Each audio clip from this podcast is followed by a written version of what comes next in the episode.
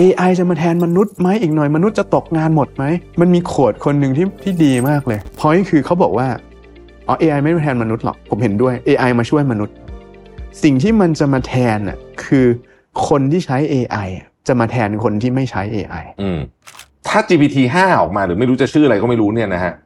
แล้วมัน IQ สัก 500 เนี่ย มันจะเกิดอะไรขึ้น ในอนาคต AI เนี่ย พอมันฉลาดขึ้นไปเรื่อย ๆ เนี่ยทำยังไงให้มนุษย์เนี่ย ฉลาดตาม แล้วแล้วผมว่าอันนี้เนี่ยในบริบทสังคมปัจจุบันเนี่ย ไม่ว่าเราจะอยากเรียนอะไรก็ตามบนโลกใบนี้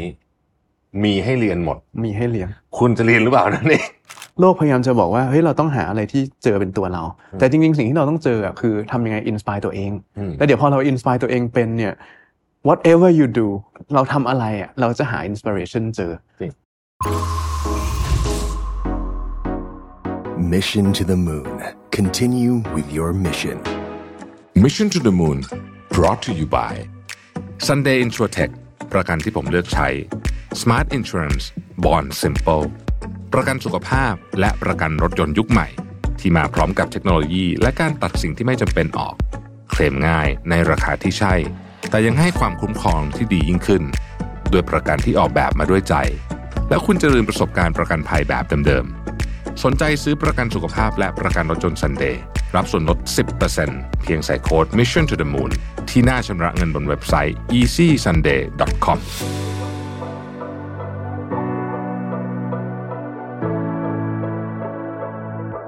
เตรียมพบกับงาน Mission to the Moon's Journey เส้นทางเรื่องราวผู้คนนะครับมาร่วมกันเป็นส่วนหนึ่งของการเฉลิมฉลอง EP ที่ 2,000 ของ Mission to the Moon และเป็นแรงบันดาลใจเพื่อก้าวต่อๆไปของพวกเราทุกคน พบกันได้ในวันเสาร์ที่ 27 มกราคม 2567 เวลาบ่ายโมงถึง 4 โมงณ Auditorium ชั้น 6 True Digital Park East ราคาบัตรเริ่มต้นใบละ 1,200 บาท ซื้อบัตรล่วงหน้าได้แล้ววันนี้ที่ Line Official Account at Mission to the Moon เพราะการส่งต่อแรงบันดาลใจคือเป้าหมายของ Mission to the Moon แล้วพบกันนะครับ Mission to the Moon's Journey เส้นทางเรื่องราวผู้คน Presented by True Digital Park ศูนย์กลางเทคและสตาร์ทอัพที่ใหญ่ที่สุดในอาเซียน ถ้าพูดถึงเทคโนโลยี AI นะครับก็ต้องบอกว่าคงไม่ใช่เรื่องใหม่แล้วล่ะ เพราะว่าเราได้ยินกันเยอะมาก ๆ เลยนะครับ โดยเฉพาะช่วงปีหลัง ๆ มานี้นะครับ แต่ก็เป็นเรื่องที่สำคัญมากนะครับ เราก็ต้องบอกว่า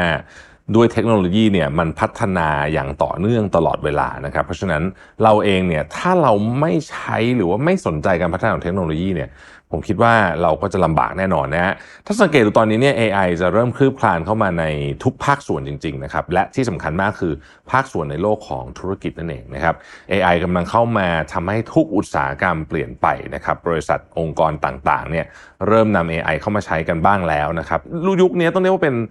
ยุคเริ่มต้นของยุคทองของ AI เลยก็ว่าได้นะครับอย่างในช่วงที่ผ่านมาเนี่ยนะครับผมก็เห็นว่าคนเนี่ยโอ้ใช้ Chat GPT กันกว้างขวางนะ Chat GPT นี่เป็น generative AI นะครับบางคนเนี่ยใช้ทุกวันแบบผมเนี่ยใช้ทุกวันนะฮะคุยกันทั้งวันทั้งคืนเลยนะครับบางคนก็ใช้ทำงานนะฮะบางคนก็ใช้ในหลากหลายเหตุผลทั่ว ๆ ไปนะครับเรียกว่าเรากำลังเข้าสู่ยุคของ AI first เลยก็ว่าได้นะครับวันนี้เนี่ยผมก็เลยอยากจะมาชวนพูดคุยว่า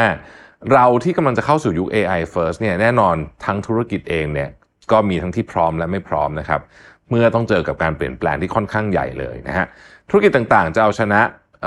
เพื่อให้อยู่รอดและเติบโตในยุค AI นี้ได้อย่างไรนะครับในพิโซดนี้เนี่ยเรามีแขกรับเชิญสุดพิเศษที่จะมาร่วมพูดคุยกันนะครับ ซึ่งก็คือคุณปรินบุญดีสกุลโชคนะครับ managing partner และ CEO จาก Frontis นั่นเองนะครับ ที่ Frontis เนี่ยเขาทำงานด้าน AI มา 8 ปีแล้วนะครับ ก่อนที่จะมามาเป็นกระแสแบบนี้นะฮะซึ่งก็ต้องบอกว่าทำสำเร็จมาแล้วเป็นร้อยๆ โครงการนะครับ ดังนั้นวันนี้ จึงเป็นโอกาสที่ดีที่ผมอยากจะชวนคุณปรินมาถอดบทเรียนเกี่ยวกับเรื่องการทำ AI transformation นะครับ รวมถึงแชร์อีกหลากหลายมุมมองเลยนะฮะให้ผู้ชมฟังกันว่าในยุค AI first เนี่ยเราจะทำอย่างไรถึงจะอยู่รอดและเติบโตไปได้นะครับ ยินดีต้อนรับคุณปรินนะครับ สวัสดีครับคุณปรินสวัสดีคยิรันบดีต้อนรับเข้าสู่ Mission to the Moon อีกครั้งหนึ่งนะครับครับเราขออนุญาต refer ไปถึงครั้งที่แล้วที่ชวนคุยกันนะฮะคุณปรินบอกว่า AI เนี่ยเป็น fifth wave คลื่นลูกที่ 5 ของวงการเทค แล้วคลื่นลูกที่ 5 เนี้ย คุณปรินคิดว่ามันจะมีความสำคัญขนาดไหน เมื่อเปรียบเทียบกับ 4 อันก่อนหนั้น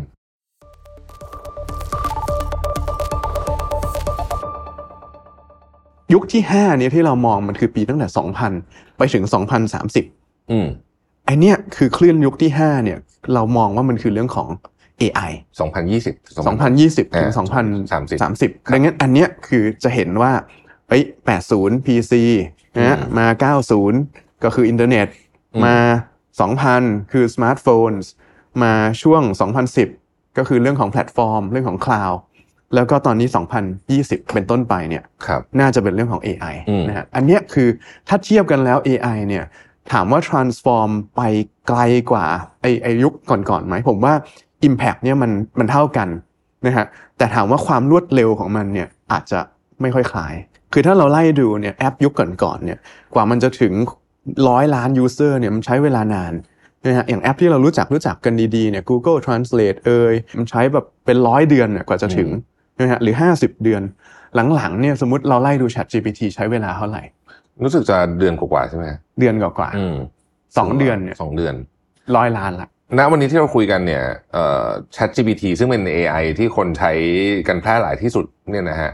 ก็ยังอายุไม่ถึงปีเลย แต่ว่าจริง ๆ ต้องขอย้อนกลับไปก่อนหน้านี้ก่อนว่า จริง ๆ AI ก็มีมานานมากแล้วอืมถูกไหมฮะใช่อยู่ในหลากหลายแอปพลิเคชันมากมายไก่ายกองที่เราใช้ใช้อยู่จริงๆก็มี AI เต็มไปหมดเลยเพียงแต่ว่าเราอาจจะไม่ได้ไม่ได้นึกถึงมันเยอะสักเท่าไหร่มันอยู่ในแบ็กกราวน์ใช่ไหมฮะอืมตอนนี้มันถูกยกออกมาเป็นข้างหน้าฉากละในเชิงของ organization ล่ะอ่าทีเนี้ยอืมเอามาใช้ในองค์กรเนี่ยครับ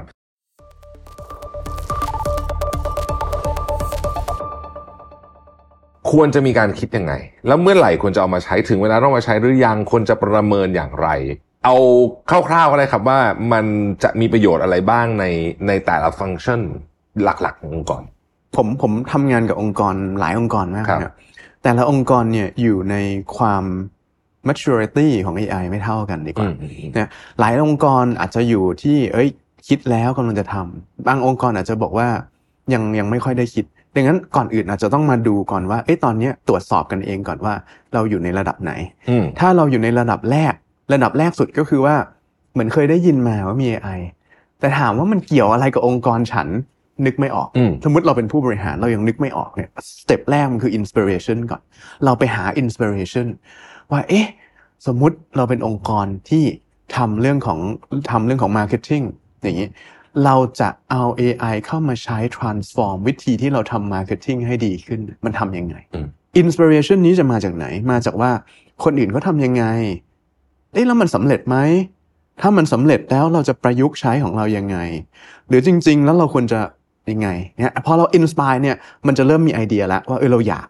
เนี่ยก็คือพอเราอยากปุ๊บ เราเห็น point เราเห็น purpose ปุ๊บ มันก็จะ move ไปจุดที่สองว่า เอ๊ะ ไอเดียเยอะ ทีนี้พอจุดที่สองนะครับคือมี inspiration แล้วมี awareness แล้ว แต่มันไอเดียมันเยอะแล้วมันฟุ้งดังนั้นสเต็ปที่สองที่เราทำเนี่ยถ้าเราอยู่ในสเต็ปนี้ เราต้องมาทำ use case canvassing กันอืม use case canvas เนี่ยคือเราต้องมานั่งคิดจริง ๆ ว่า use case ไหน คือกรณีการใช้งานจะเอา AI มาทำอะไรในองค์กรเนี่ย มันควรจะเริ่มจากตรงไหน อย่างล่าสุดเนี่ยเราเราเข้าไปช่วยองค์กรองค์กรหนึ่ง ที่เขาทำงานที่เป็นด้าน healthcare เลย healthcare เนี่ยเป็นเหมือนเหมือนโรงพยาบาลอย่างนี้เลยนะฮะเราก็ช่วยกันคิดว่า เอ้ย เราจะเอา AI มา transform โรงพยาบาลเนี่ยครับเอาไว้ตรงไหนอืมดังนั้นเราก็แตก use case ออกมาว่า เริ่มจากว่า process ไหน มันคือ process ที่สำคัญมาก แล้วก็เป็น process ที่ถ้าเราใช้เวลากับมันเยอะ พอเรารู้ปุ๊บเนี่ยเราก็เอาไอ้ตรงนั้นมา แล้วเอามาแตกว่าเออแล้ว AI จะเข้ามา transform process นั้นยังไงเนี่ยฮะดังนั้นถามว่าองค์กรจะเข้ามาเริ่มทำเนี่ยขึ้นอยู่กับจุดไหน ถ้าเรายังยังไม่มี awareness หรือมีแค่ awareness แต่ยังไม่มีไอเดีย เรา inspire ตัวเองก่อน ถ้าเกิดเรามี inspiration แล้ว แล้วมี too many ideas เราอาจจะต้องมาทำ use case canvassing ให้ชัด แล้ว prioritize แต่สำคัญที่สุดครับ ถามว่าทำยังไง คือเริ่มเริ่มทำเลยอืมอย่าไปรอ เขาว่าบางทีเราคิดมากไป ต้องต้องเล่าว่ายุคนี้มันยุค super speed disruption คือมัน disruption มาตั้งนานแล้ว แต่ยุคหลังโควิดเนี่ยผมเรียกว่า super speed คือมันไปได้เร็วมากมากมากมากมากขึ้น เป็นทวีคูณ ถ้าเรามัวแต่คิด แล้วเราไม่ลงมือลอง สิ่งที่จะเกิดขึ้นเราไม่เกิดการเรียนรู้อืมแต่ถ้าเกิดเราเริ่มทดลองดู โดยเรายังไม่ต้อง perfect thinking perfect แล้วเราลองดูก่อน สิ่งที่เราจะได้กลับมาไม่ใช่ความสำเร็จ แต่ว่าเราจะได้ learning กลับมาอืมแล้วพอเราได้ learning กลับมา เราก็เอามา loop back ว่าเอ้ยแล้วเราควรจะคิดใหม่ทำใหม่ ยังไงให้มันดี คิดว่าวิธีคือถ้าถามว่าเริ่มยังไงก็คือ คิดบางส่วน แต่อย่าลืมลงมือเริ่มทำเลยนะอันเนี้ยสำคัญนิดหนึ่งอันนี้น่าสนใจเพราะว่าจริง ๆ แล้วเนี่ย generative AI เนี่ยถ้าให้นึกเร็วๆเนี่ยมันก็มีแอปพลิเคชันมากมายหลากหลายในองค์กรใช่ไหมฮะตัวที่เราทำกันอยู่เนี่ย มันก็จะมีอีกกรณีหนึ่งคือเราให้ตัว generative AI เนี่ยไปควานหา the right response เขาเรียกว่า content มา แล้วให้มาสรุปให้ เช่น เราบอกว่านี่อีกกรณีหนึ่งคือ เขามี product information เนี่ยแล้ว product เขาไม่ใช่ไม่ใช่สบายสบายเป็นเป็น product ธนาคาร เจอ Product เข้าไป ยากมากเลยครับ Trade Finance เปิด LC ในประเทศนี้ทำยังไงทำได้ไหม แล้วมีฟอร์มไหม แล้วต้องทำอีก process หนึ่งที่เรียกว่า FAT ค่าหรือเปล่า FAT ค่าคืออะไร โอ้โห งง เต็มไปหมด ทีนี้เขาก็มี พนักงานอยู่เต็มไปหมดเลยใช่ไหมฮะถ้าเราทำแบบนี้เนี่ยสิ่งที่เราเกิดขึ้นคือ เราเดินเข้าไปแล้วถามเอ๊ะแล้วคอนเทนต์ประเภทเนี้ยมันไม่มีเหรอบอกมีอยู่แล้ว เต็มเลย อยู่ที่ไหน แต่มันมันกระจดกระจายกระจายกระจายอยู่เสร็จปุ๊บเราก็บอกว่าเอ้าเคยรวมไหมเคยรวมนี่ไงเขียนเป็นเพลย์บุ๊กเขียนเป็นแมนนวลมา เขียนเป็นพักคัมภีร์นั่นแหละมาจะเรียกมันว่าอะไรก็แล้วแต่ ถามว่าแล้วแล้วมีคนอ่านไหมมีใครอ่าน คนที่เขียนไงอ่านส่วนถามว่าคนที่อยู่หน้างานเคยอ่านเปล่าอืม ไม่ค่อยหรอกครับ Imagine ว่าเนี่ยเราเป็นองค์กรองค์กรหนึ่งอะเรามี Product Information มี Playbook อะหนากว่านี้อีกนะ แล้วเราก็หวังว่าพนักงานที่เพิ่งเข้ามาใหม่เงี้ยเขาจะเข้ามาปุ๊บแล้วไปอ่านสามวัน แล้วไปอ่านสามวันจำได้แล้วกตลับลอมาดตอบลูไปกค้าโดนโดนลูกค้าด่านะครับเป็นอ่านสามวันกลับมาตอบลูกค้าดังนั้นสิ่งที่ทำเนี่ยคือเราก็บอกว่าเฮ้ย generative AI เราสร้างมาตัวหนึ่งอืมแล้วก็บอกว่าเมื่อมีคำถามมานะ ให้ไปถามข้อมูล ไปหามา the best one แล้วเอามาตอบ แล้วคนหน้างานเขาจะไปทำงานเขาได้ อันนี้คือสิ่งที่คุณปรินทำที่บริษัทคุณปรินี่นอีกทำตัวตัวอย่างหนึ่งตัวอย่างหนึ่งมคืออันนี้คือลักษณะแบบอย่างนี้เราเรียกว่า private ได้ไหมใช่เป็นเหมือน private อ่าจัดใช้กันแค่นี้ในองค์กรอ่าใช้กันในองค์กรมเพราะฉะนั้นจริงๆไอ้ที่เป็นเป็น public พวก Chat GPT GPT-4 ที่เราใช้กันทั้งหลายเนี่ยหรือหรือว่า Bard และพวกเนี้ยเหมาะกับการใช้ทั่วๆไป ใช้ personal personal ใช้อะไรสนุกสนุกสนุกอะไรสเงี้ยนุกคอ่ารับทั่วๆไปอะไรอย่างงี้เออแต่ว่าถ้าเป็นเรื่อง serious จริงจังโดยเฉพาะลักษณะแบบนี้ที่มีข้อมูลอยู่ข้างในองค์กรเยอะๆเนี่ยใช่ควรจะเป็น private ใช่ครับอ่า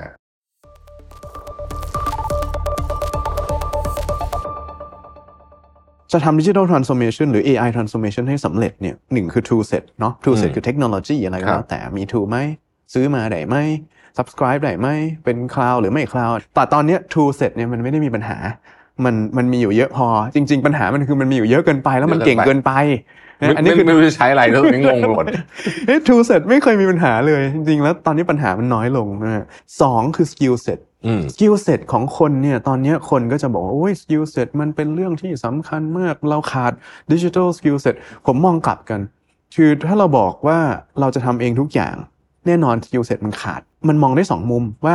เราต้องหา balance ระหว่างว่าอันไหนเราเราคิดว่าเราต้อง enable ให้คนของเราทำเองอืมที่เป็น core business ของเราอืมอันไหนคือต้อง partner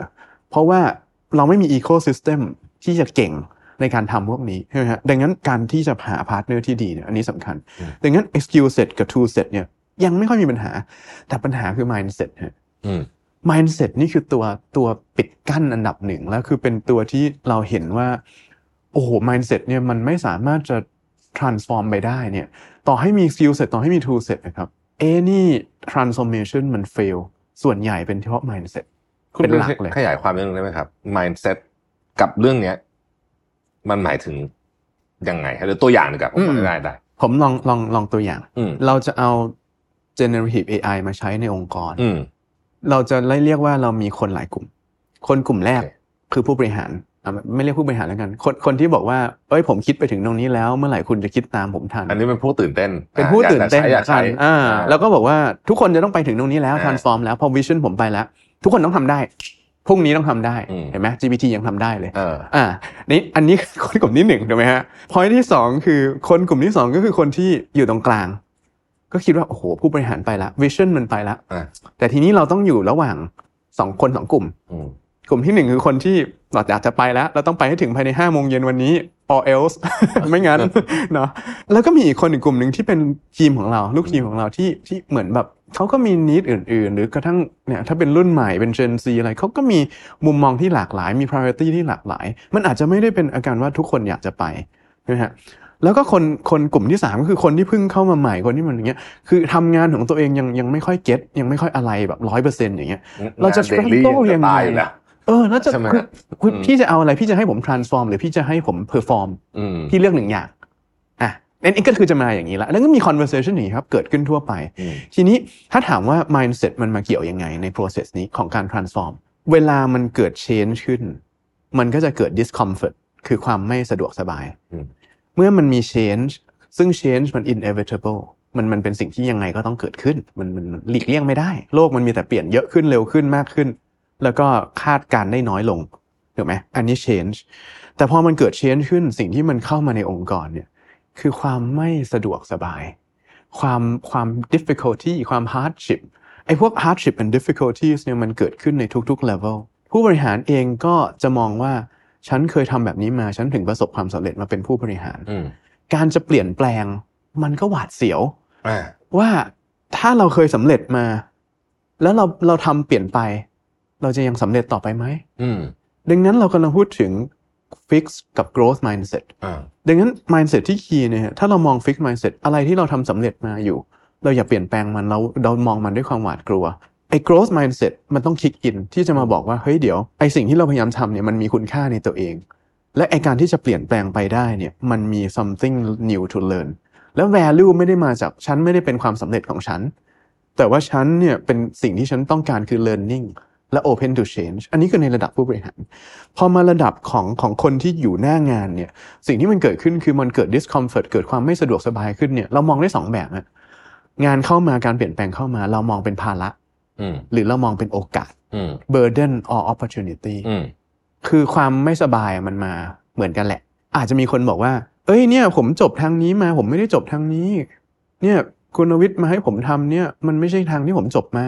ดังนั้นผมทำไม่ได้ก็ถูกแล้ว ผิดที่ผู้บริหารนะมึงอืมที่มาบอกให้เราทำในสิ่งที่เราไม่เคยทำอันนี้มองแบบที่หนึ่งหรือมองอีกแบบหนึ่งคือ เอ๊ะ เดี๋ยว โลกนี้มันเปลี่ยนไปเรื่อยๆ ถ้าเราไม่ปรับตัวที่จะเรียนรู้สิ่งใหม่ แล้วเอาเขาเรียกว่า barrier จริง ๆ ก็คือข้ออ้างแหละ กับตัวเองว่าฉันไม่ได้จบมาทางนี้ ฉันเลยไม่ทำตอนนี้ฉันยุ่งอยู่ ฉันไม่ทำสิ่งที่เราเห็นเห็นก็คือว่า whatever the reason อะไรก็แล้วแต่ที่เป็นเหตุผลนะครับ ที่เราจะทำแล้วไม่ทำสิ่งใหม่ ไม่เกิดการเรียนรู้สิ่งใหม่ อาจจะกลัวนะฮะแล้วไม่สามารถที่จะก้าวข้ามตรงนี้ได้อืมนะฮะไม่ว่าเราจะเป็นผู้บริหาร หรือไม่ว่าเราจะเพิ่งจบมา คือถ้าเราเปลี่ยนแปลงวิธีมอง perspective มันเปลี่ยน ผมเคยไปสิงคโปร์เขาบอกว่า passion made possible อืมใช่ไหมเออชอบมากเลยคำนี้ เพราะสิงคโปร์จากประเทศที่เหมือนเล็กๆนะกลายเป็นประเทศที่ GDP เยอะกว่าประเทศไทยเยอะภายใน 30 ถึง40ปีเยอะเอกงว่าเยอะด้วย คนไปถามลีกวนยูว่าอืม what's your secret ลีกวนยูตอบว่า passion made possible อืม in a Singaporean way to the point ดังนั้นอันนี้คืออันนี้คือสิ่งที่มันเกิดขึ้น ทีนี้ผมมองว่าเออ good point สิ่งที่ผมเรียนรู้คือ perspective make possible อืมถ้าเรียนรู้จากลีกวนยูมันขึ้นอยู่กับว่าเรามองโลกยังไง แล้วเดี๋ยว possibility มันก็จะตามมา แต่ถ้าเรามองแต่แรกว่ามันไม่ possible หรอกเพราะอย่างงู้นอย่างนี้อย่างนั้นอะไรก็แล้วแต่มันก็ไม่มีอะไร possible ไอ้ตรงเนี้ยคือ key ฮะแล้วแล้วผมว่าอันนี้เนี่ยในบริบทสังคมปัจจุบันเนี่ยสิ่งที่ช่วยเรื่องนี้มากเลยนะฮะคุณปรินคือว่า ไม่ว่าเราจะอยากเรียนอะไรก็ตามบนโลกใบนี้ มีให้เรียนหมด มีให้เรียน คุณจะเรียนหรือเปล่านั่นเองใช่ไหมใช่หัวข้ออะไรก็ตามลึกแค่ไหนก็ตามมีทุกทุกอย่างแบบใช่ทุกอย่างจริง ๆ แล้วก็ อยู่ในทุกรูปแบบเหมาะกับทุกวัยหมายถึงว่า มีสำหรับทุกคน สมมุติว่าไออย่างผม ตอนนี้ผมเรียนพวก psychology ออนไลน์อืมผมไม่มีพื้นฐาน psychology ผมจบ engineering อืมไม่รู้จักเลยอะไรแต่ว่ารู้ว่าเฮ้ยหลังๆเริ่มรู้สึกว่าเฮ้ยมันสำคัญ psychology อืมในการบริหารคนอืมใช่ไหมอืมก็มีสำหรับผมเรียกว่าเป็น psychology for dummies อย่างเงี้ยนะแต่ว่าคือแบบแบบศูนย์เลยอืมเอ่ออายุเยอะๆแบบเนี้ยก็ไปเรียนได้ใช่ไหมฮะอืมแต่สำหรับคนที่เขาจะไปอ่าเขาจบ psychology มาจะต่อยอดลึกขึ้นเขาก็จะมี มีของเขาเหมือนกัน คือมีสำหรับทุกคนจริง ๆ ในทุกหัวข้อที่เราอยากจะเรียน ยังนึกไม่ออกว่าจะเรียนอะไรแล้วไม่มีที่ให้เรียนอะตอนนี้ออนไลน์จริงฮะคือคือจริง ๆ โลกมันเปลี่ยนไปแล้ว สมัยก่อนเราเรียก knowledge is power อ่าเดี๋ยวนี้กดเข้าไปหนึ่งคำ generative AI คืออะไรไม่ต้องมานั่งฟังผมหรอกอืมกดเข้าไปมีกี่ล้าน search result ถูกไหมฮะ ตอนนี้มันขึ้นอยู่กับเราละว่าเราจะเลือกดังนั้น knowledge is power ตอนเนี้ยอืมมันไม่ใช่แล้วอืมมันเป็นเรื่อง mindset is power ใช่ เพราะว่ามันมีเยอะ แต่ว่าเราจะ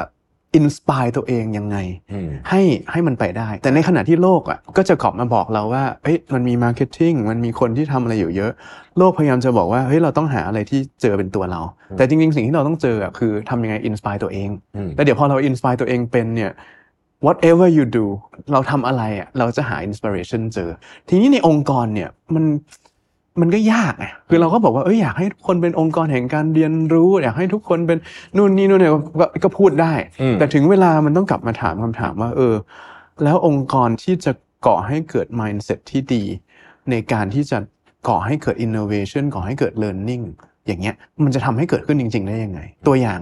สมมุติบอกว่าให้ไปเรียนรู้อะไรขึ้นมา เรามีพื้นที่ให้คนอะไปเรียนรู้ไหม versus ว่า เรา expect result ตลอดอืมถ้าเราบอกว่าเราเรา expect result ตลอด แล้วเรา reward only result อืมหมายความว่าคุณทำอะไรมาต้องสำเร็จเท่านั้น ต้องสำเร็จเท่านั้นอ่าไม่สำเร็จเราไม่ให้รางวัลนะอ่าหรือเวลาคุณทำอะไรมาแล้วเราไปชื่นชม เก่งจังเลยที่คุณทำสำเร็จอืมถ้าเมื่อไหร่เราไปชื่นชมคนที่ทำสำเร็จ จริง ๆ แล้วมันก็อันนี้ psychology ใช่ไหมมันจริง ๆ เราพยายามจะบอกว่า คนที่ไม่สำเร็จอะไม่ดีคือคนที่ไม่ดี อ่าอย่างนั้นมันก็เหมือนกันแหละจะพูดยังไง positive negative is just word หลัก play การเดียวกันเลี้ยงลูกเหมือนกันหมอก็จะสอนแบบนี้เหมือนกันอ่าโอเคอย่าไปชมตอนที่สำเร็จให้ชมความพยายาม ถูกต้อง ดังนั้นพอยคือแต่เวลาเรามาไล่ดูกันเนะครับเราเป็น leadership เราเป็นผู้บริหารเองเราอาจจะลืมไป เพราะเราเองก็ถูกกดดัน ใช่ กดดันด้วย โลกรอบข้างว่าคุณต้องสำเร็จคุณต้องบอดีร์ดกดดันยอดกดดันอ่าตลาดหุ้นกดดันเออทุกคนกดดันทีนี้พอทุกคนกดดันคำถามคือ mindset มันต้องเกิดจากผู้นำอืมผู้นำจะทำยังไงเอาความกดดันมาเทิร์นแล้วเกิด introspect คืออมเกิดความมองเข้าไปข้างใน แล้วบอกว่า เออ กดดันก็กดดันแต่ what's the right thing to do อืม for the team ครับ ดังนั้นเราไม่อยากจะสร้างองค์กรที่แค่เป็นองค์กรที่มี result result มันต้องมีนะ มันไม่ใช่ว่าไม่มีเลยคือแบบแบบก็ไม่ได้ ถ้าเรามองไปแต่ที่ result likely ในระยะยาว มันจะไม่มี result ครับ ใช่เพราะว่า innovation มันจะไม่เกิด ถูกต้อง innovation มันต้องเกิดจากการลองผิดลองถูกไปเรื่อยๆ ซึ่งไอเนี่ยจะยังไม่สำเร็จ เพราะเราไปพยายามทำมากเกินไป จนกระทั่งเราพยายามให้เกิด result อืมเราเลย self เขาเรียกว่า self destruct ทำลายตัวเอง in the long term in the long term เออ พอทีนี้มันเป็นโลกที่เปลี่ยนแปลง ถ้าเป็นถ้าเป็นเอันนี้เป็นอดีตนะร้อยแบบเป็นร้อยปีอะไม่ต้องมาคุยกันเรื่องนี้หรอก เพราะโลกไม่ค่อยเปลี่ยนอืมนะก่อนจะเปลี่ยนเราก็ตายไปแล้ว เราไม่ต้องคิดมาก แต่โลกเดี๋ยวนี้ครับ ถามว่าอีกห้าปีโลกเป็นยังไงอืมไปถามซีอร้อยคน ไม่มีใครตอบได้ อืมเพราะฉะนั้นมันก็ต้อง trial and error ประมาณหนึ่ง ใช่ไปเรื่อยๆมันก็ต้องเป็น agile concept ว่าเอ้ยทำยังไงที่จะก้าวข้ามความกลัวอะไรพวกนี้ออกไปเพราะฉะนั้นคุณเบรมคิดว่าอันเนี้ยเป็นอีกอันหนึ่งที่เราต้องเราต้องพยายามคิดด้วยไหมครับว่า บางทีเนี่ยเราเราต้องระวังการการจะเอาแต่ short term goal แล้วก็ sacrifice long term goal ใช่ไหมบางทีบางทีเราทำแบบนั้น ในในบริบทของ corporate อะ ใช่จริงฮะคือคือจริง ๆ มันมี short term กับ long term อืมทีนี้เราอาจจะมองว่าเฮ้ย short term เนี่ยเราต้องการ Quarter นี้ยอดควอเตอร์นี้เราต้องได้ยอดอืมทีนี้ quarter นี้ต้องได้ยอดเราไปกดดันทีม พอไปกดดันทีมเสร็จ สิ่งที่มันเสียคือ culture ขององค์กรอืม mindset ของทีม คนที่พยายามทำความดีความอะไรใหม่ ๆ ก็จะ เพราะฉะนั้นมันก็ต้องไปยังไงครับ balance ใช่ได้ใช่ฮะกลับมาชวนคุณปรินพูดถึงเมอร์ลินดีกว่าเมอร์ลินเป็นชื่อพ่อมดใช่ไหมฮะอืมใช่อ่าฮะ จากจากจากหนังผมจำไม่ได้อ๋ออ๋อมันคือกษัตริย์อาเธอร์อ๋อกษัตริย์อาเธอร์โอเคโอเคกษัตริย์แล้วก็อาเธอร์มีมีอัศวินโต๊ะกลมอัศวินโต๊ะกลมใช่กไหมอ่าอันนี้เป็นนิยายอังกฤษเมอร์ลินนี่เป็นหนึ่งใน product ของของ Frontis เป็นสิ่งที่เราใช้เองอยู่ ใช้เอง แล้วก็มีคล้ายๆกับเมอร์ลินอย่างเงี้ยครับอ่าฮะให้แต่ละองค์กรใช้ แต่มันอืมอาจจะไม่ได้ชื่อเมอร์ลิน และอาจจะไม่ได้มาทำ meeting อืม planning ก็อาจจะไปทำอย่างอื่นครับนะครับเออทีนี้เล่าเล่าเล่าถึง service ที่ Frontis ทำให้กับ องค์กรหน่อยได้ไหมครับว่า ในระดับ specific มากขึ้นอะเออเราเราทำยังไงบ้างแล้วเราลักษณะที่เข้าไปช่วยเนี่ยช่วยยังไง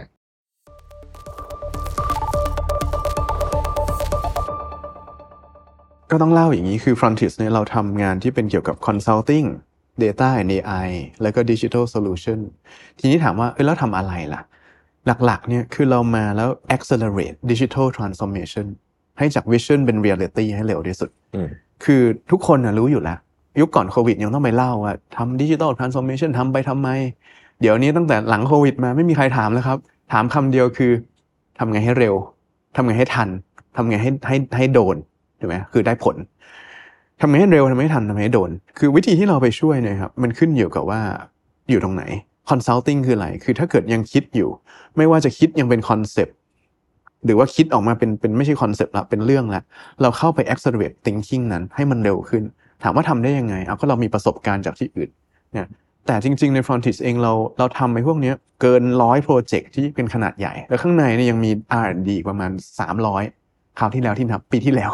นะฮะดังนั้นเราเอาเนี่ย300 plus plus ที่เรามีเนี่ยเอามาแล้วมาหา context ให้ แล้วมาช่วยให้คำแนะนำว่าเออเราจะทำยังไงให้ ดิจิทัลทรานส์โอมชันมันไปได้เร็วขึ้นดีขึ้นนะฮะในเรื่องไหนเป็นเรื่องคนเรื่องของเรื่องเทคโนโลยี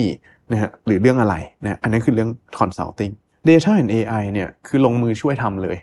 นะอยากจะทำองค์กรให้เป็น data analytics อยากจะคือส่วนใหญ่ไม่ใช่แค่สร้าง dashboard นะพอสร้าง dashboard เนี่ยเดี๋ยวนี้มันเงินเฟ้อเดี๋ยวคือจริง dashboard เฟ้อฮะคือมี dashboard เต็มไปหมดเลยเนี่ยเยอะไปหมดไม่ไม่มีคนดู ถามว่าเหอนสมัยก่อนที่ report เยอะไปเยอะเยอะไปหมด ถามว่าแล้วอันไหนเอาไปใช้ได้จริงอืม point ของเราเรื่องเรื่อง data เนี่ยมันเป็นเรื่องของ actionable analytics อืมมันไม่ใช่เรื่องไม่ใช่เรื่อง data อืม dashboard มันสร้าง dashboard เนี่ยไม่ใช่ issue แล้วในยุคครับนี้ จริง ๆ มันต้องเหมือนที่คุณนวิทย์ว่าใคร ๆ ควรจะสร้าง dashboard ได้เองอืมแต่คีย์คือมันต้องกลับมา refocus ว่า analytics คือไง ทีนี้พอเรา refocus analytics คืออะไรเนี่ยเรามาช่วยเลย คือมาช่วยจะสร้างช่วยสร้าง dashboard ด้วยก็ได้อืมแต่ dashboard ที่สร้างเราต้องเน้นว่ามันได้ใช้ อย่าไปมีสร้าง dashboard 10อันแล้วไม่ได้ใช้ สู้สร้าง2อันแล้วได้ใช้ดีกว่า10อันแล้วไม่ได้ใช้ อันนี้คือคีย์อืมนะฮะและ AI ก็อันนี้คุยกันไปเยอะละก็คืออย่างที่เล่าเลยก็คือเข้ามาถึงอยากเอา AI มาทำ AI transformation ไม่ว่าจะเป็น consulting ด้าน AI หรือเอา AI มาใช้จริงๆนะอันนี้ก็คือที่เราเข้าไปช่วยทำนะแล้วก็สุดท้ายคือ digital solutions อยากจะได้ smart applications นะฮะซึ่งไอ้ส่วนต่างตรงเนี้ยคือทุกๆแอปพลิเคชันที่เราสร้างเนี่ยมันไม่ใช่แอปพลิเคชันอย่างเดียว แต่ว่ามันเอา AI เข้าไปฝังอืมอยู่ในนั้น เพราะว่าปกติเวลาคนทำดิจิ t a ลโซลูชันน่ะ จะสร้างสมมติคุณนวิทย์บอกจะสร้างแอปใหม่ให้ให้ทีมใช้คำถามสร้างแอป เพิ่มงานหรือลดงานให้ทีม งานก็ต้องทำแอปก็ต้องคีย์ใช่ไหมฮะล่าสุดที่เราทำเนี่ยคือ แอปมันคีย์ตัวเอง อืมมันกดหนึ่งปุ่มปุ๊บมันไปดึงข้อมูลจากที่นั่น แล้วเข้ามาคีย์เข้าไปอืมเสร็จปุ๊บ เพิ่ม generative AI นะ ไม่ใช่ integrate ข้อมูลมาแล้วแล้ว populate ให้ pre-fill ให้นะอืม auto fill ให้ด้วยว่าอ่าอันเนี้ย report ต้องเขียนอะไร suggest ให้ด้วย อันนี้คือสิ่งที่เราทอืมำนะเราก็เรียกว่ามัน intelligent application อืมทั้งหลายอย่างเงี้ยครับอืมซึ่งไอ้สามเรื่องเนี้ยมันคือคืองานที่เราทำแล้วเราก็ทำมันด้วย passion เหลือเกิน ในการที่จะเข้าไปช่วยองค์กร accelerate digital transformation ที่ผมถามลงไปลึกอีกนิดหนึ่งผมผมขอสองคำถามฮะคำถามที่หนึ่งคือ ผมเชื่อว่าหลายท่านฟังแล้วสนใจ ผมฟังแล้วก็สนใจเหมือนกันอืมเนี่ยนะฮะ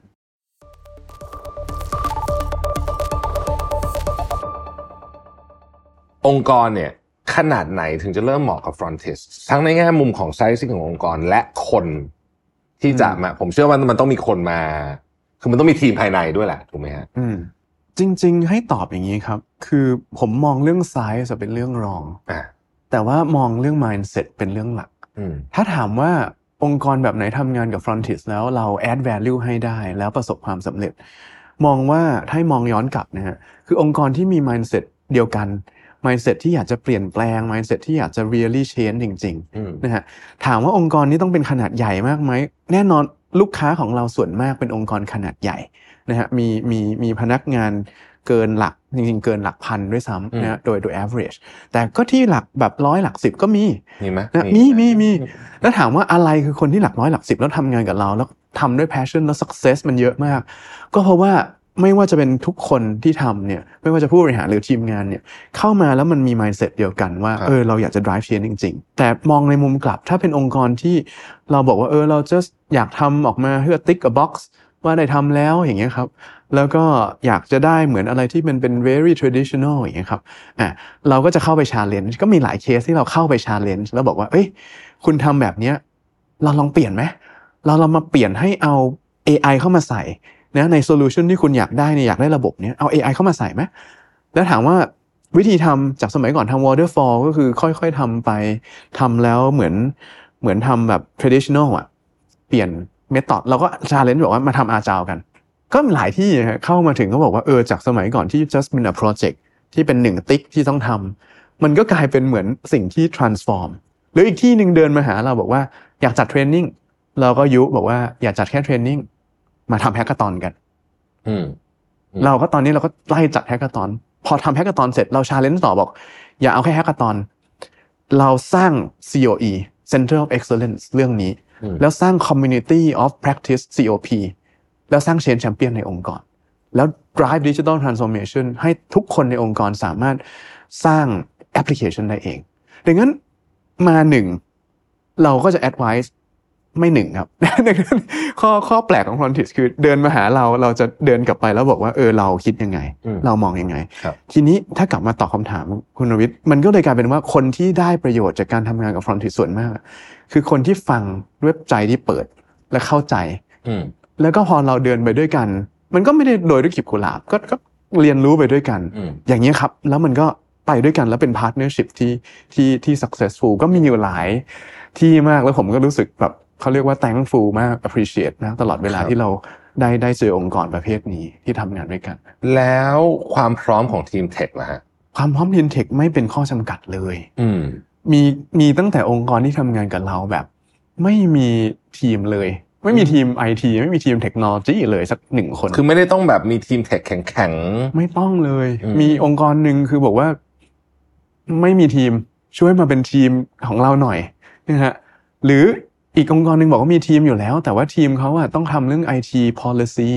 ต้องแค่นั้นก็ตามไม่ทันแล้วนี่องค์กรขนาดใหญ่นะแล้วเขาบอกว่างั้น Frontis มาช่วย drive อันนี้ได้ไหมนี่มีองค์กรหนึ่งเนี่ยอันนี้ก็องค์กรขนาดใหญ่ระดับท็อป10 ของประเทศ คือทำงานกับเราใน oil and gas industry เนี่ย ตอนแรกมาให้เราช่วยคิดคำถามตอนแรกนี่ร้อนมาหกปีที่แล้วนะเจ็ดปีที่แล้ว เดินมาถามว่าไปคลาวทำไง เราก็บอกว่า เออ ไปคลาวน่าจะต้องคิดเรื่องพวกนี้อย่างนี้อย่างนี้ เดินกลับมาคุยกันอะงั้นมาทำแผนด้วยกันทำรถแมพด้วยกัน ก็ทำไปทำเสร็จปุ๊บบอกว่าโอเค roadmap เสร็จแล้วงั้นมาทำด้วยกันเลย เราก็บอกว่าเปลี่ยนวิธีการทำงานข้างในองค์กรจากคือสมัยก่อนเขาจะทำเป็น technical แค่ว่า cloud เข้ามาก็คือไปเอามาให้ใช้ เราก็กลับไป challenge แบบไม่ เราเอา cloud เข้ามาให้ใช้แล้วเราต้องทำ adoption program ทำ hackathon ทำอะไรต่างๆ สนุกสนานมากมาย ปีที่ 2 เราก็บอกว่าเราเรา drive เขาขึ้นไป พอตอนหลังเนี่ยเขาบอกว่าเออ IT resource เขาจำกัด เขาบอกว่าให้เราดูแลไปเลย ให้เราดูแลในมุมของ user engagement user adoption user support ดังนั้น support มันไม่ใช่เหมือนว่าแอปฉันเสียแล้วเป็นยังไง แต่ user support ที่มันเป็น advisory support อย่างเงี้ยครับ แล้วเราก็ตอบแต่เวลาเราตอบเรามันไม่ได้ตอบแบบ โอเคแอปคุณเสียเดี๋ยวล่มไปแล้วมันจะกลับมาใช้งานได้ภายในพรุ่งนี้ แต่เราบอกว่าเออถ้าคุณอยากจะทำ Power BI ให้ได้นะ คุณลองดูตรงนี้ คุณลองดูสเต็ปนั้นๆอืมแล้วปัจจุบันเราก็ช่วยเขาทำทั้ง AI ช่วย implement application มันก็ต่อยอดไปเป็นมันเป็น healthy partnership นะครับในแบบมองย้อนกลับไป7ปีแล้วอย่างเงี้ยครับ อันนี้คือตัวอย่าง partnership ที่เราจะมาช่วยในการทำ accelerate digital transformation ให้เร็วอืมและดีและโดนอืมอย่างเงี้ย อันนี้คือสิ่งที่เราทำอืมครับ ก็คือไซซิ่งองค์กรก็อาจจะไม่ได้เป็นประเด็นใหญ่โตขนาดนั้นครับบริษัทกลางๆอะไรก็ฮะก็พอได้อ่าใช่ไหมฮะ แต่ว่า mindset ที่อยากจะไปคือความอยากจะจะเปลี่ยนจริงอืมๆ อืมแล้วก็คือคือไม่ไม่ใช่แค่แบบอะพูดเสร็จแล้วจบอะไรอย่างเงี้ยคือมีมีความพยายามในการใช่ที่จะพยายามผลักดันมันให้มันเกิดขึ้นจริหรืงอเมื่อเกิดความยากลำบากแล้ว ก็อืมมาช่วยกันแก้ช่วยกันเรียนรู้อย่างเงี้ยครับครับมันก็เป็น healthy partnership ที่จะอืมเดินด้วยกันได้ไกล น่าสนใจว่าธุรกิจนี้ตอนนี้เนี่ยคิดว่าเป็นสิ่งที่หลายคนเห็นความจำเป็นมาก ๆ เลยนะฮะแล้วก็เราก็ผมก็คิดว่าเอ่อ frontis เนี่ยก็น่าจะ expand เยอะตอนนี้เปิดรับคนเพิ่มหรืออะไรอย่างนี้อยู่ด้วยไหมฮะครับ อันนี้อันนี้เป็นโจทย์หลักเลยครับอ่าคือจริง ๆ แล้ว ที่ Frontis เวลาเราทำงานเนี่ยครับอืมมีคนมาสมัครงานค่อนข้างเยอะครับ แต่ว่าเวลาเราไล่ดูเนี่ย เราถามถึงความเป็นเป็นคนจริงอืมๆดังนั้นถ้าถ้าตอบคำถามเลยคือเปิดรับสมัครอยู่ครับ เปิดรับสมัครอยู่ตลอดเวลา แล้วก็อินไว้เลยนะครับ ใครอยากจะมาทำงานในลักษณะนี้ แล้วคิดว่าไอ้ mindset ประเภทนี้มันคือสิ่งที่อยากไปอืมด้วยกันเนี่ยสมัครมาได้เลยนะฮะเราพยายามจะหาอยู่ตลอดเวลา เดี๋ยวทีมงานแปะลิงก์เลยนะฮะของ HR ของ frontis นะฮะเดี๋ยวครับให้ส่งเรซูเม่กันเออกันในในคลิปนี้ได้เลยนะอ๋อฮะยินดีเลยครับ ยินดีเลยต้องขอบคุณนะฮะคุณนวิทย์ด้วยครับผม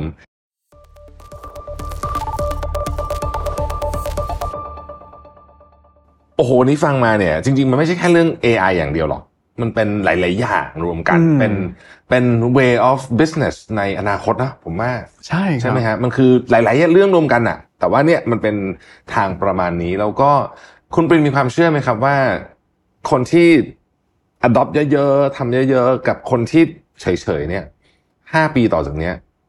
จะต่างกันเยอะมากเลยคิดว่าต่างกันเยอะมากอืมถ้าเรามองว่าเป็นองค์กรอืมลองคิดดู คู่แข่งเราใช้ AI แบบเนี้ยที่ผมพูดมา รู้จักลูกค้าดีกว่าเรา suggest product และ service ดีกว่าเรา engage ลูกค้าคุยกับลูกค้าดีกว่าเรา อันนี้แค่แค่ขายนะ ไม่รวม operation ไม่รวม finance ไม่รวม HR ไม่รวมอื่นๆ เต็มไปหมดเลย ในขณะที่เราไม่ใช้ ถามว่าผ่านไป as time goes by ไม่ต้องรอห้าปีผมให้สองถึงสามปีเนี่ย กลับมาที่ย้อนที่เราคุยไปตอนแรกว่า AI เนี่ย มันจะ Impact เยอะแค่ไหน ผมว่า Impact มันเยอะมาก เหมือนสมัยที่แพลตฟอร์มเข้ามา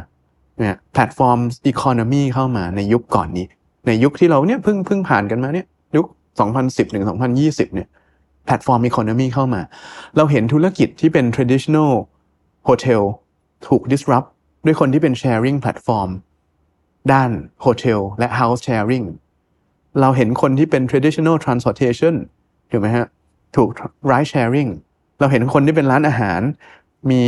สั่งอาหาร Delivery ออนไลน์ delivery เข้ามา มัน disrupt หมด สิ่งที่ disrupt เนี่ย รอบเนี้ยไม่ได้ต่างไปจากรอบที่แล้ว คือมัน disrupt ได้รุนแรงขนาดนั้น แต่สิ่งที่มันจะต่างคือ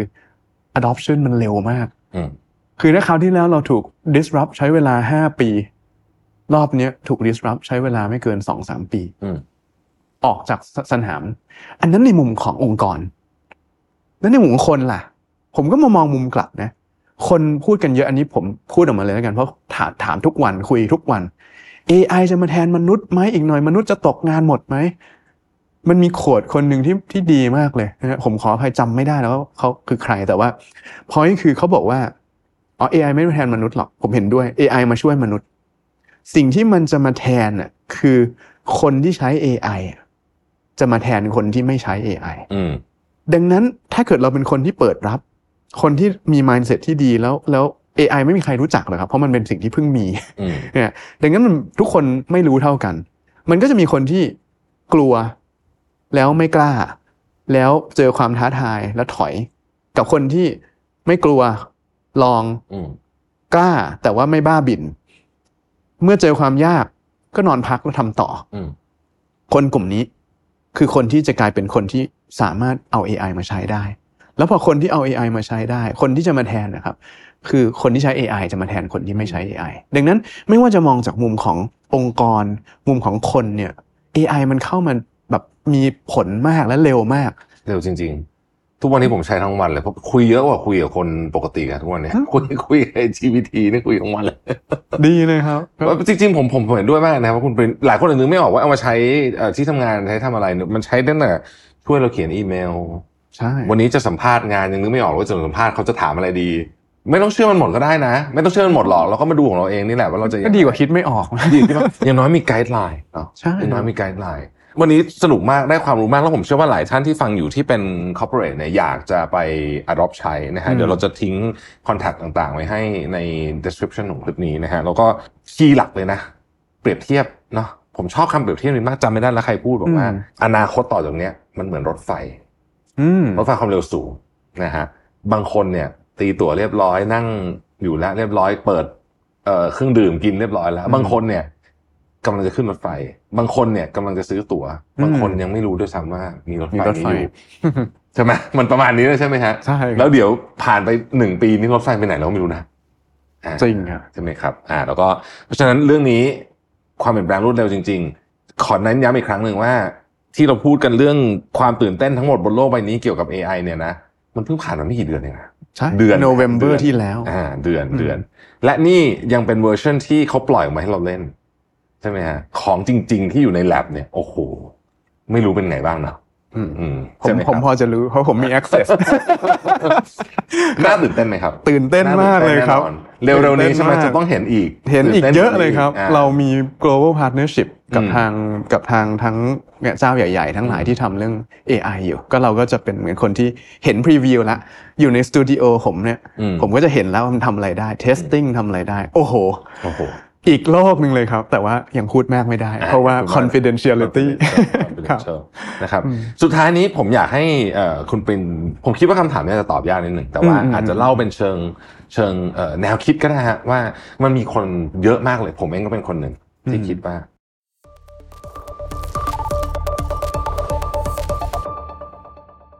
สมมุติว่าวันเนี้ย Chat GPT GPT 4 แล้วกันให้มัน IQ สัก เอ้ยมันเมื่อกันก่อนผมอ่านบทความใน Harvard Business Review เขาบอกมัน IQ ประมาณร้อยหกสิบอืมถ้าเปรียบเทียบทุกคนนะร้อยหกสิบห้าคือ IQ ของไอน์สไตน์ก็คือฉลาดกว่าคนทั่วๆไปแล้วล่ะ แต่ว่าก็ใกล้เคียงกับคนที่ฉลาดที่สุด นี่คือวันนี้ ถ้า GPT 5ออกมาหรือไม่รู้จะชื่ออะไรก็ไม่รู้เนี่ยนะฮะแล้วมัน IQ สักห้าร้อยเนี่ย มันจะเกิดอะไรขึ้นกับมนุษย์ อันเนี้ยน่าคิด จริงๆผมคิดในเรื่องพวกนี้อยู่แทบจะทุกวัน อืมคือสิ่งที่ผมเริ่มเรียนรู้คือ ในอนาคต AI เนี่ย มันจะ มันพอมันฉลาดขึ้นไปเรื่อยๆ เนี่ยทำยังไงให้มนุษย์เนี่ยฉลาดตาม ทีนี้สิ่งที่ความฉลาดของ AI กับสิ่งที่ความฉลาดของมนุษย์เนี่ยมันอาจจะไม่เหมือนกันไงอืมอืมเมื่อกี้เราพูดถึง IQ ใช่ไหมฮะ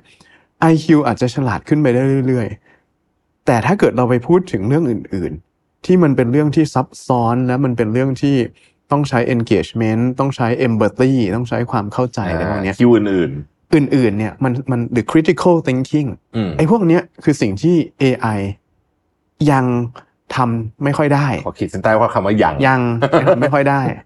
ทีนี้คำถามมันไม่ได้อยู่ว่า AI มันจะพัฒนาเร็วแค่ไหนคำถามคือทำยังไงให้มนุษย์พัฒนาเร็ว และเป็น more human being คือเป็นมนุษย์มากขึ้นไปเรื่อย คือไอ้แข่งความฉลาดเนี่ยค่อนข้างแน่นอนแล้วว่าไม่มีทางสู้ได้สู้ไม่ได้อ่าเลิกเลิกคิดประเด็นนั้นไป แต่ว่าใช่ยังไงเรื่องอื่น เช่นเมื่อกี้เมื่อกี้คุณเป็นพูดคำว่า empathy น่าๆสนใจอืมใช่ต่อให้เราฉลาดแค่ไหน แต่ถ้าเกิดเราไม่มี empathy ก็อืก็คงไม่น่าอยคบหาเท่าไหร่นะใช่ถูกต้องถูกต้องถูกต้องดังนั้นพอพอให้มันก็เลยกลายเป็นว่ายิ่งผมทำเรื่อง AI เยอะสิ่งที่ผมเรียนรู้คือไอ้ journey ของ AI เนี่ย reward สูงสุดถามว่าทำไมมานั่งทำเองมานั่งอะไรชีวิตว่างนักเหรออะไรไม่ใช่ แต่ reward สูงสุดของการทำเรื่อง AI อะ มันคือการได้ reflect นะว่า เอ๊ะ แล้วเราเป็นมนุษย์มากพอหรือยัง หรือเราต้องไปพัฒนาความเป็นมนุษย์ของเราให้มันมากขึ้นไปเรื่อยๆ เพราะถ้าเกิด AI มันฉลาดขึ้นไปเรื่อยๆ แล้วเราไม่พัฒนาความเป็นมนุษย์นะ